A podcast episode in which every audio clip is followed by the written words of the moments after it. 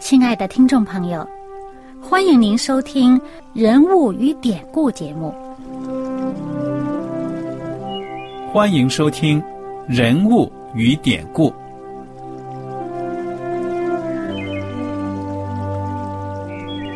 听众朋友们，当你读圣经的时候，不知道有没有过这样的想法？生活在几千年前的圣经人物，与我们这生活在二十一世纪的人有什么相关吗？那些古时候缔造了历史的伟人们，只是些令我们感叹而望尘莫及的对象吗？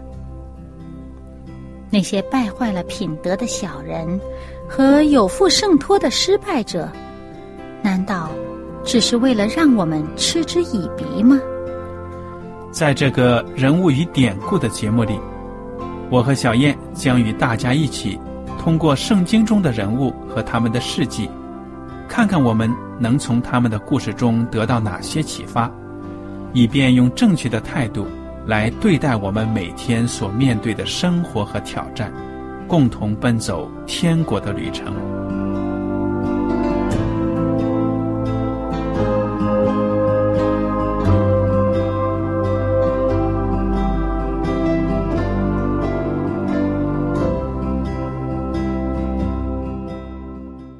听众朋友们，你们好，我是艾德，我是小燕，大家好。很高兴又能跟您坐在一起来研究圣经当中的人物与典故。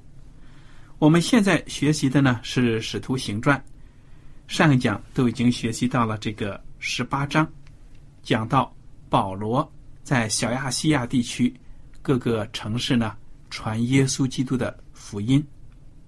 那么保罗在这个传福音的过程当中，真的是遭受了不少的逼迫，皮肉呢没少受苦。嗯，在这个十八章呢，描写保罗到了一个地方的会堂啊，遭受犹太人的攻击。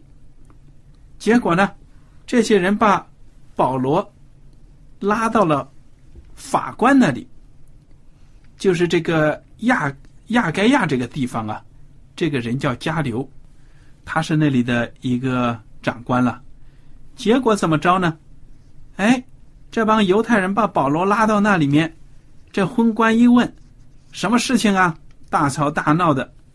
这些犹太人说：“这个人呐，劝人不按着律法敬拜上帝。”加流就骂那些犹太人了：“你们这些犹太人，如果是为冤枉或奸恶的事，我理当耐性听你们；但所争论的，若是关乎言语、名目和你们的律法，你们自己去办吧。这样的事我不愿意审问，就把他们撵出公堂。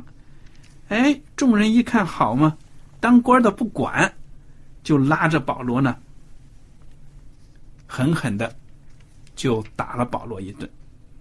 你说这官吧，他这个官呢，真的是当官，他看到这社会暴动呢。他又不管，的确是昏。但是从另一个方面，你想想呢，他还是有点宗教自由的这味道。我倒觉得这官呢，挺知道自己什么事儿该管，什么事儿不该管。他知道那犹太人总为他们的教义呢，你争我夺，互相的嫉妒纷争，他就不去理你们这些你们自己的事情。那我只管我作为一个行政长官，你那个作奸犯科，你违反我们罗马帝国的法律，我就要管你了。你没有犯刑法，与我无关。嗯。我不去浪费时间怕你们这些这个呃自己的这种嫉妒纷争惹起来的矛盾。他倒是有点这个政教分离的味道，但是呢，你看看这帮暴徒围着保罗打呀骂呀，这都是有点形式了啊。对他应该制止。但不管怎么样呢，我们只是从这个事情呢，就看到保罗在传福音的过程当中啊，遭受的这些屈辱和这个肉体上的。这些痛苦，这些犹太人打起人来很狠的。嗯，那十九章的后半截儿，还有那个以弗所那个地方的人呢，更过分，整个全城暴动呢。咱们得分析一下他为什么暴动，这个很重要。嗯，你来给大家讲这起因是啥呢？就是说呢，这个保罗到了以弗所这个地方，发展了很多的信徒。哎，你知道基督徒他们是不拜偶像的，而对。以弗所这个城市呢，他们有很多的匠人是专门做偶像的，对，银匠啊。嗯，他们那里有一个神呢，叫什么？亚迪米神。亚这个迪米。女神，对了，哎，这地方人都崇拜他，所以有很多的像啊，挂在身上装饰啊什么的。结果你看城里很多人都成基督徒了，哎，没人买这些银像了。你说这银匠生气不生气？哇，这行业一看不行啊，影响他的饭碗了，哎，所以他就聚众煽动大家说：“哎呀，这个你看，他们这些是犹太人，跑到我们这儿来，弄到我们这个呃这个以弗所这个城市，我们引以为荣、引以为傲的这个女神都都没了光彩了。哇，迟早我们这个呃这种呃荣耀呢，哎，我们这种光荣呢，因女神而来的光荣会会消失了。哇，这个百姓一听。”就怒气填胸啊，大叫大喊的，就拥挤呀、推攘啊，就几乎就是闹起暴动来了。嗯，结果全城呢就去围攻保罗他们。那么我们也看到啊，我们传福音的时候，当你的福音到了一个地方，改变了那里的生活习惯，万一因为福音的缘故，他们以前过去的深信的一些行当啊，还有生活方式都得改变的话，你真的是对社会造成影响的。所以这个时候啊，我们都需要求上帝的圣灵去保护这些信徒，让他们坚定的能够在这个社会环境里面呢，顶住不良的风气的压力。嗯，你想想，耶稣基督在格拉森的地方把那个鬼从那个疯子身上赶走，那鬼进到猪群，跳到海里面，当地的人怎么说？耶稣啊，你走吧，走吧，走吧，看我们损失多大，这大群猪都没了。对他们倒不管那个呃疯子成了正常人了，他们不管，嗯，他们就管自己的荷包。对了，所以你看看，保罗呢，又因为传福音的缘故，在以弗所受攻击。后来呢，好歹是那个城里的一个官员呢，安抚众人，说呢，这个保罗其实呢，他并没有谤读我们的女神呢，也没有偷我们庙里的东西。哎，大家呢，啊，不要再吵再闹了。那些当这个暴民围攻保罗的时候呢，很多人只是起哄啊，什么都搞不清楚。对，这里面说了，大部分人都不知道为什么聚集。哎，哎，所以这个书记官呢就说了，说，嗯，其实今天这个扰乱啊，聚众闹事，全城骚动，其实是无缘无故起的。嗯，到时候被上面问下来，怎么说呢？对呀、大家散了吧，散了吧，也就散了。所以我想也是上帝的保守。那么保罗呢，他的传福音的决心是不动摇的，他就继续的到别的地方呢传福音。哎，第二十章呢描写了保罗到一个地方特罗亚这个地方啊，他传道的一个经历。嗯，那一次呢，保罗讲道，一直讲了很长时间，大家都舍不得呀，因为他第二天要走，对所以大啊。家就挽留他多讲点，多讲点。但就就在聚会的地方啊，有这个讲讲讲，有的人呢就是年轻人嘛，有一个少年人，不是说有一些人对，名字叫尤推古。哎，这少年人是坐在窗台上的，结果呢，靠在窗台上啊沉睡，保罗讲了多时，少年人睡熟了，结果就。从三层楼上掉下去了。哎呀，人都赶快慌了，下去一看，已经死了。保罗下去，伏在他身上，抱着他说：“你们不要发慌，他的灵魂还在身上。”保罗又上去掰饼吃了，谈论许久，直到天亮，这才走了。有人把那童子呢活活的领来，得的安慰不小。嘿，原来这少年人没有死。保罗说的这句话，就他的气息灵魂还在身上。这个灵魂，我们跟大家解释过很多次了。其实，在原文就是气息、生命的力。而且他就说，对了，这个生命力包括气息呀、他的这个呃精神呢，就是脑子还没死啊。嗯，嗯，这也是保罗行的神迹，对不对呀？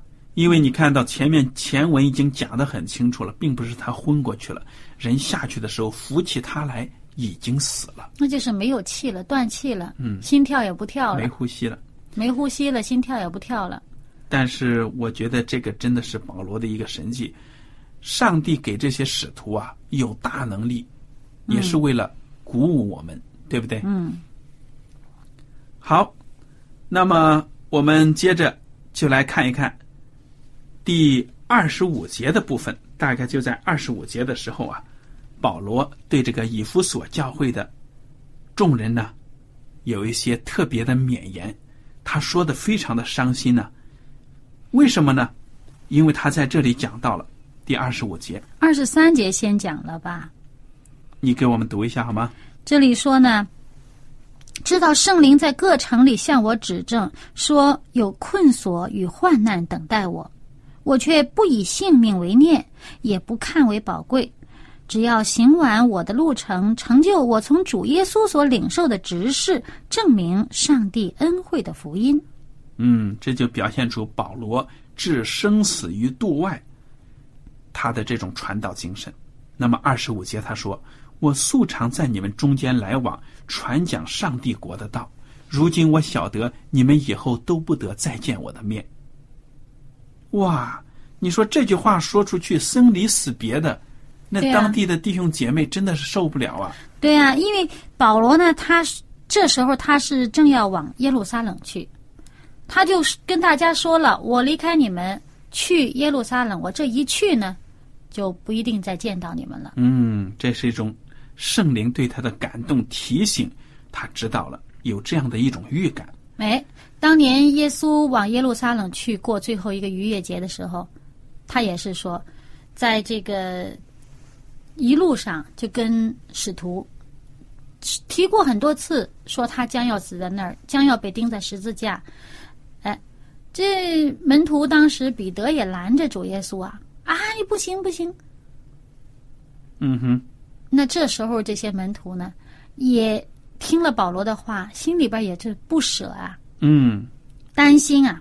对了，保罗呢就接着用他的话语呢兼顾教会，让大家呢把信心放在耶稣基督的身上。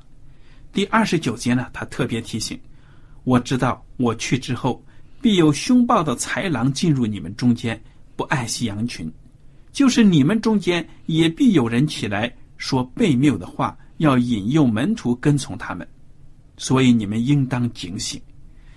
哇，你看看，保罗已经预言在这末后的日子啊，教会里面先兴起被盗的事情，嗯，对不对呀、嗯，哎，偏离了正道的人要把教友引偏，要分裂教会。所以保罗说：“你们要提醒，要警惕啊这些豺狼。”耶稣基督爱惜他的教会，也通过使徒呢，把他的爱继续的传达给教会。第三十六节，保罗说完了这话，就跪下同众人祷告，众人痛哭，抱着保罗的镜像和他亲嘴，叫他们最伤心的就是他说以后不能再见我的面那句话。哇，这是弟兄的情谊啊！嗯，在主里面一个大家庭分别，保罗作为一个师长，一个属灵的父亲，对这些教会多么的帮助大呀！所以这些教友呢，非常的连，就是说呢，非常的留恋他。而且保罗在他们中间做工的情况是怎么样呢？保罗自己的话说啊，说我三年之久啊，昼夜不住流泪，劝勉你们个人。嗯，就是这种爱呢，这种深切的爱啊，这些弟兄姐妹们都感受得到。所以，当保罗要离开他们的时候呢，他们真是很难过。但是明知道这是保罗要走的路，所以也没有拦着他，嗯，就把他送上船。对了。那么我们来看看第二十一章啊。当这个保罗离开了以弗所的弟兄之后呢，就坐着船，又走了很多的地方。后来呢，他们到了叙利亚，然后呢，这是往叙利亚去的路上，他们就在推罗上岸。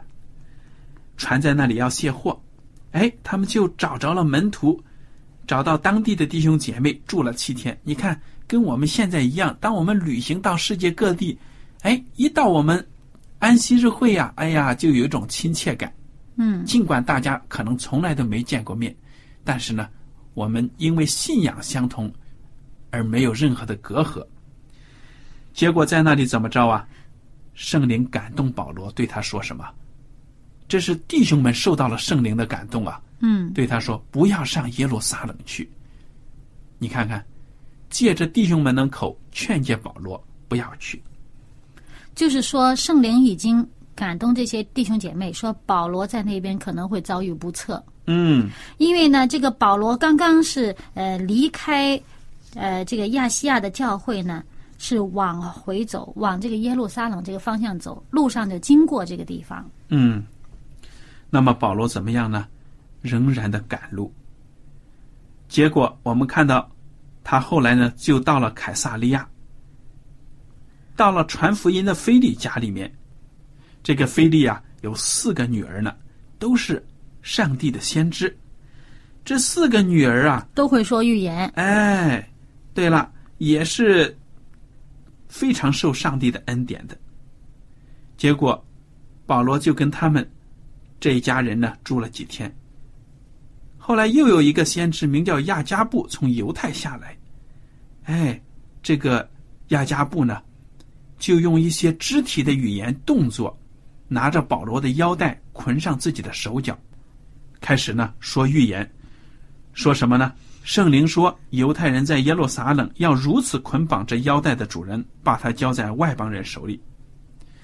哎，结果弟兄姐妹们就说：“保罗啊，你千万不要去了，圣灵已经一再的劝你了。”这点让我非常意外又感动的是什么呢？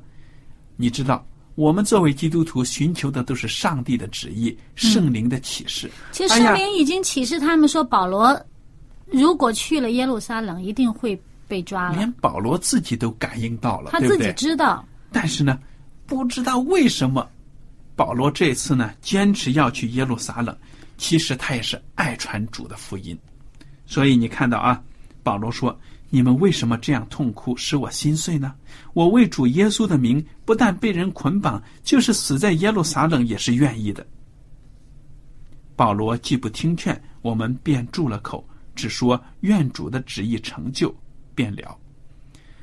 所以，我对这一节圣经呢特别的有感触。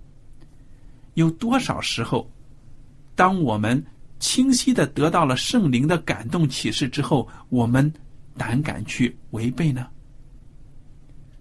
我们一般都不会这样做的。圣灵明明告诉我们，我们真的是要顺应圣灵，但是保罗在这里呢，他竟然违背了圣灵。但是他违背圣灵的动机是什么呢？是为了传福音。我觉得他不是违背圣灵。耶稣呢，在上耶路撒冷这个最后一个逾越节的时候，圣灵也告诉他，他自己也知道，这个时候就是他要上十字架的时候了，嗯就是要被交给这些人呢，被交给罪人呢，这个钉死的时候了。他这个是预言，圣灵没有说你不要去，圣灵只是说，这个人去了耶路撒冷将会被捉住，被交给外邦人。嗯，这是圣灵预言了他这个到耶路撒冷结果是怎么样的。我感觉到有点疑惑的，就是说这个圣经里面其实并没有完全清晰的讲明保罗他的命运必定是殉难。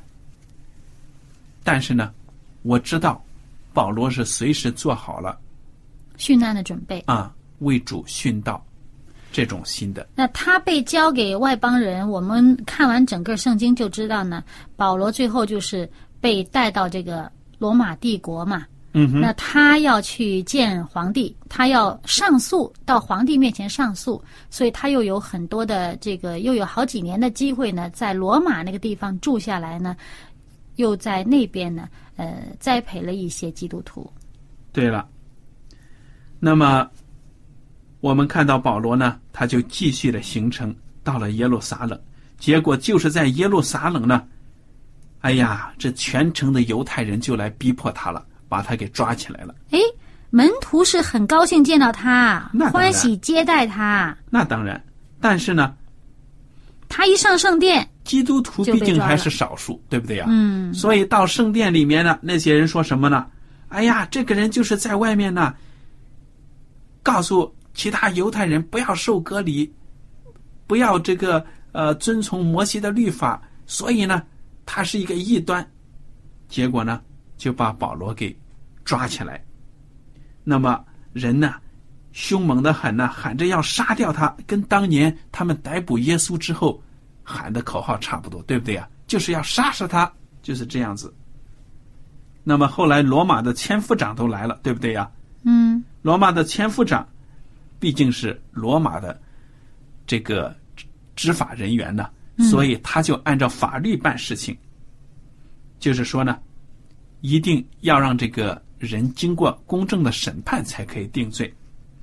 那么，千夫长也是出于对保罗的保护呢，就把他带到了营楼里面。不过他要抓他，嗯那么、抓他的时候呢，那些呃暴民呐、呃拥挤啊、推攘啊，哎，这千夫长叫兵丁把保罗抬起来，嗯，因为这些罗抬着才能带着走。犹太人当时就想凌，就是说呢，怎么说呢，叫私刑把扫哎，保罗对，致死的很疯。狂了已经。嗯，那么这个千夫长也是保护保罗，就把他带到营楼里了。保罗对千夫长说：“我对你说句话可以不可以？”他说：“你懂得希腊话吗？你莫非是从前作乱、作乱，带领四千凶徒往旷野去的那埃及人吗？”保罗说：“我不是啊，我是犹太人呐、那么，但是他又说他生在这个大树啊，哎，那他等于就是说一出生他就是罗马公民。对，他说我是有身份的，嗯，你能不能让我跟百姓讲话？千夫长就准了。于是保罗呢就站在台阶上啊，向百姓摆手。哎，保罗张开嘴呢，用希伯来话向着百姓讲，对不对呀？嗯，那么百姓呢一听，哎，保罗讲希伯来话多亲切的语言呢，是我们犹太人的语言，就听了。保罗就一五一十的把自己的背景呢讲了出来。这里呢，小燕你之前也跟我们分享过了，他呢是生在一个有名望的家族里面，而且受过很好的律法教育，而且也曾经呢热心于维护律法。嗯，但是他是名师门徒呢。对了，但是他后来呢，在神迹当中跟耶稣基督相遇，从此生命就改变了，他成了基督徒。哎呀，保罗就一五一十的把耶稣基督对他的启示呢讲了出来。那么第二十二节，这些人听完之后怎么说呢？这样的人从世上除掉他吧，他是不当活的。这些人没有改变，听了对耶稣基督的见证之后呢，仍然是仇恨保罗，对不对呀？嗯，那么怎么着呢？哎呀，乱糟糟的，千夫长就吩咐呢，将保罗再带到营楼里，叫人用鞭子拷问他。哎，保罗就对旁边的百夫长说了：“人是罗马人，又没有定罪，你们就鞭打他，有这个理吗？”百夫长一听这话，就赶快去报复报告这个千夫长了。哎呀，这个人说他是罗马公民呢、千夫长就过来说：“你告诉我实话，你是不是罗马人？”保罗说：“是啊。”千夫长说：“我的罗马公民籍啊，是我用银子花了很多钱买来的。”保罗说：“我生来就是。”哎，那么千夫长一知道他是罗马公民，就不敢滥用刑法，对不对呀、嗯，结果呢，怎么着？第二天呢，千夫长把他护送走了。对了，解开他，吩咐祭司长和全会众的人都聚集，将保罗带下来，带下来呢，叫他站在他们面前。你看看，这个保罗在这个公会的面前受审，又是在这个大祭司亚拿尼亚面前，对不对呀、当年耶稣也是在亚拿尼亚面前受审、受侮辱。所以我们看到我们的主这样子受欺凌，我们做仆人的当然也会效仿我们的主，对不对呀？所以保罗真的是，我觉得他呢很平静的心态，能够跟主一起为了这个福音，能够像主这样子受逼迫，就是他的福气，对不对呀？是他的这个荣耀啊！你看，保罗既然呢没有按照圣灵的劝阻，而是呢勇敢的前往耶路撒冷，现在在众人面前受审，那么其实主永远与他同在的。第十一节，二十三章十一节，当夜主站在保罗的旁边说：“放心吧，你怎样在耶路撒冷为我做见证，也必怎样在罗马为我做见证。”你说这句话对他鼓舞多大？他本来就抱着我来到耶路撒冷，我就是寻到了，我也在所不惜。但是从主的这个应许看出呢，主还容许我再活下去，对不对呀？嗯，将来我还要到罗马呢，去为主做见证。哎呀，我们真的是感谢主。而且事实上呢，也看出来这是晚上这个主对他说的话。嗯，在白天的时候啊，那些暴民呐、圣经上说几乎要把保罗撕碎了，对了，是那些兵丁把他抢出来的，把他从这个众人当中抢出来的。那么就准备呢，把他运到别的地方去送走。嗯，那么，但是呢，就有人要已经密谋啊，要谋害保罗。对了，要刺杀保罗啊。嗯，就说你送的路上就把他杀了嗯，啊！你说这些人根本就是无法无天呐、还说自己是信上帝的，但是心里边都是杀人害命的这种念头。所以这是最可怕的。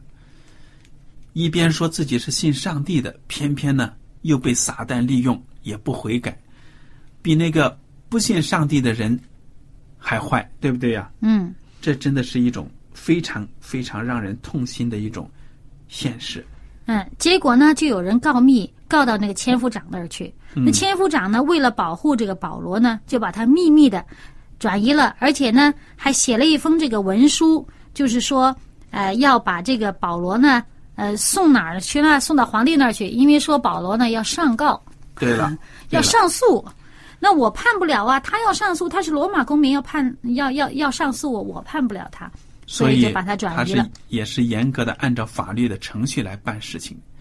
那么保罗今后的旅程怎么样呢？其实也是非常的精彩、波浪，可以说是一波三折的很多精彩的故事，让我们看到呢，主与他同在。哎，一路上呢，上帝都在保护着他。好了，我们今天的时间到此就结束了。您如果有什么问题和想法，我们都欢迎您写信来。艾德和小燕，再一次的感谢您今天的收听，愿上帝赐福你们。我们下次节目呢，再会。再会。喜欢今天的节目吗？若是您错过了精彩的部分，想再听一次，可以在网上重温。我们的网址是 x i w a n g r a d i o 希望 Radio，或是找旺福村也可以找到。记得把好东西介绍给您的朋友，与他一起收听。